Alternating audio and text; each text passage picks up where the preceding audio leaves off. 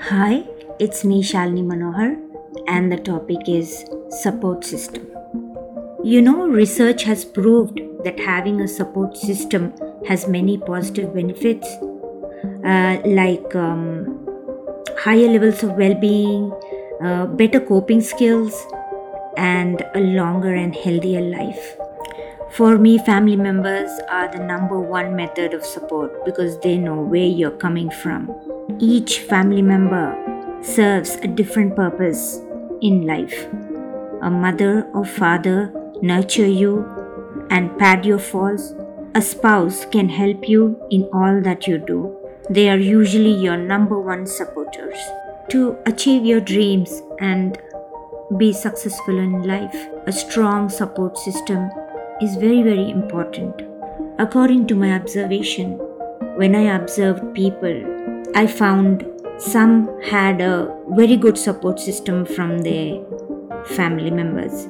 Some had very good support system from their mom and dad. Some had a godfather who helped them to be successful. Some had money and luck, which was an asset for them to be successful. Some had very good contacts to grow and reach their goal, and they have been successful.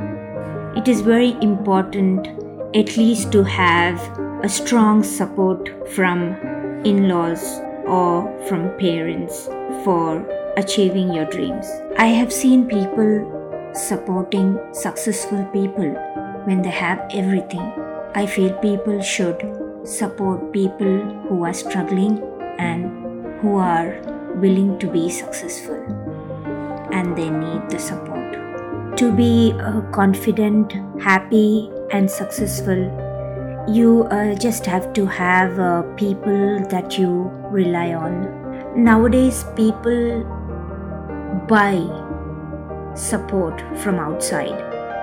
I feel it's okay to have support system from outside, but I feel it's not safe. It's not good to depend too much on it.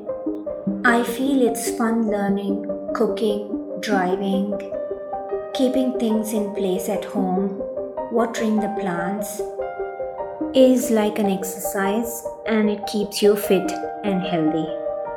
I feel training children to be independent and not depend on the support system is the best way to live and that's what I learned when I lived abroad. That's all for now. Thank you for listening. Catch you next time. Till then, take care and bye.